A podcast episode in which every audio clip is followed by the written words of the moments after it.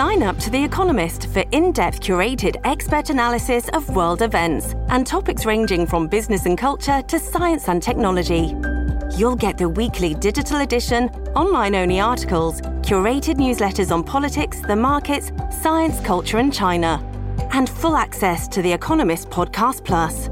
The Economist is independent journalism for independent thinking. Go to economist.com and get your first month free.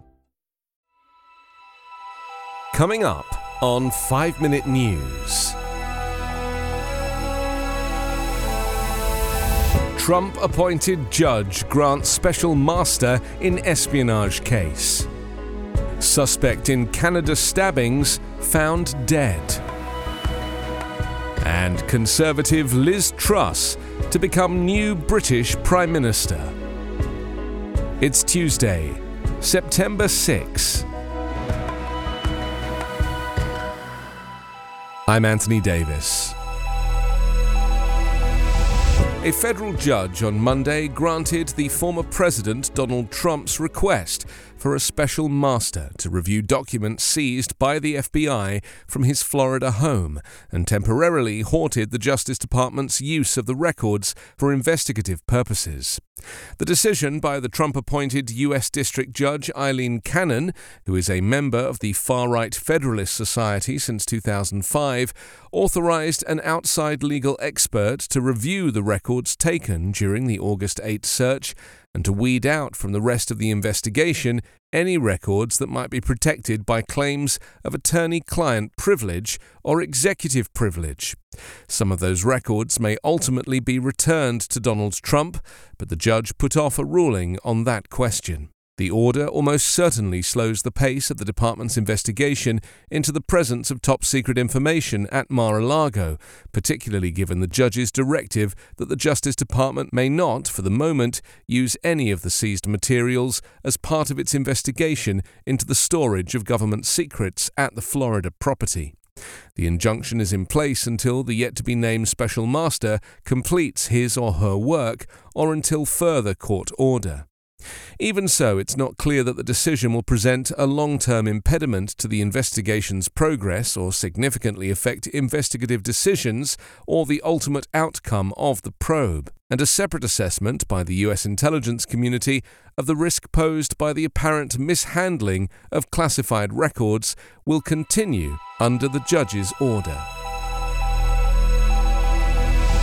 One of the suspects in the stabbing deaths of 10 people in the Canadian province of Saskatchewan has been found dead, and his injuries are not self inflicted, police said on Monday as they continued the search for a second suspect. Police Chief Evan Bray said Damien Sanderson was found dead near the stabbing sites, and they believe his brother, Myles Sanderson, is injured, on the run, and likely in the provincial capital of Regina. It was the first time police have identified the two as brothers.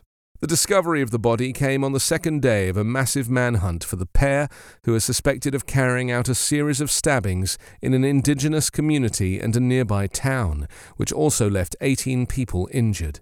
It was one of the deadliest attacks in the nation's history. Authorities have said some of the victims were targeted and others appeared to have been chosen at random on the James Smith Cree Nation and in the town of Weldon in Saskatchewan. They have given no motive for the crimes, but senior Indigenous leaders suggested drugs were somehow involved. James Smith Cree Nation resident Daryl Burns and his brother Ivor Wayne Burns said their sister, Gloria Lydia Burns, was a first responder who was killed whilst responding to a call. Burns said his 62 year old sister was on a crisis response team.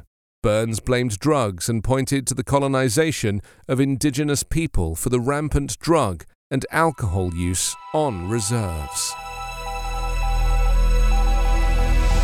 Liz Truss has been elected as the British Conservative government's new leader, the party announced on Monday and she will take office today as Britain's new Prime Minister to steer the country through an acute cost of living crisis. 47 year old Truss, who is currently Foreign Secretary, beat former Treasury Chief Rishi Sunak after a leadership contest in which only about 170,000 dues paying members of the Conservative Party were allowed to vote.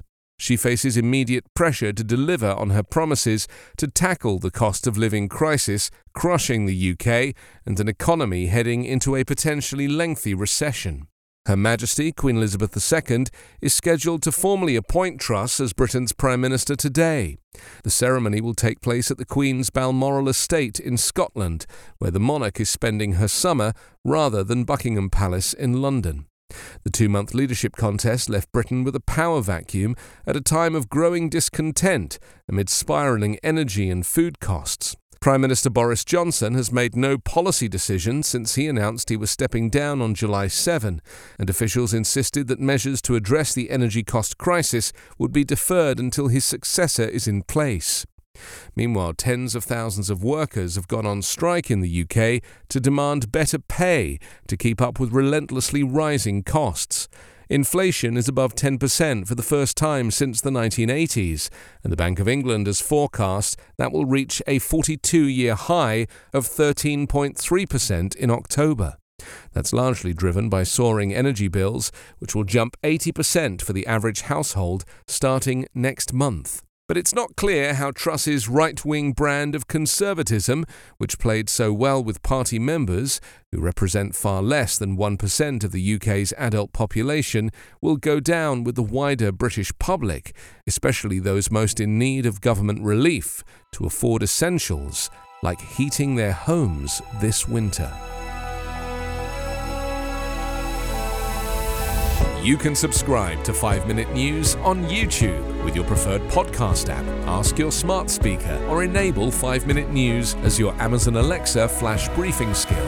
Subscribe, rate, and review online at 5minute.news. 5 Minute News is an evergreen podcast covering politics, inequality, health, and climate, delivering independent, unbiased, and essential world news daily.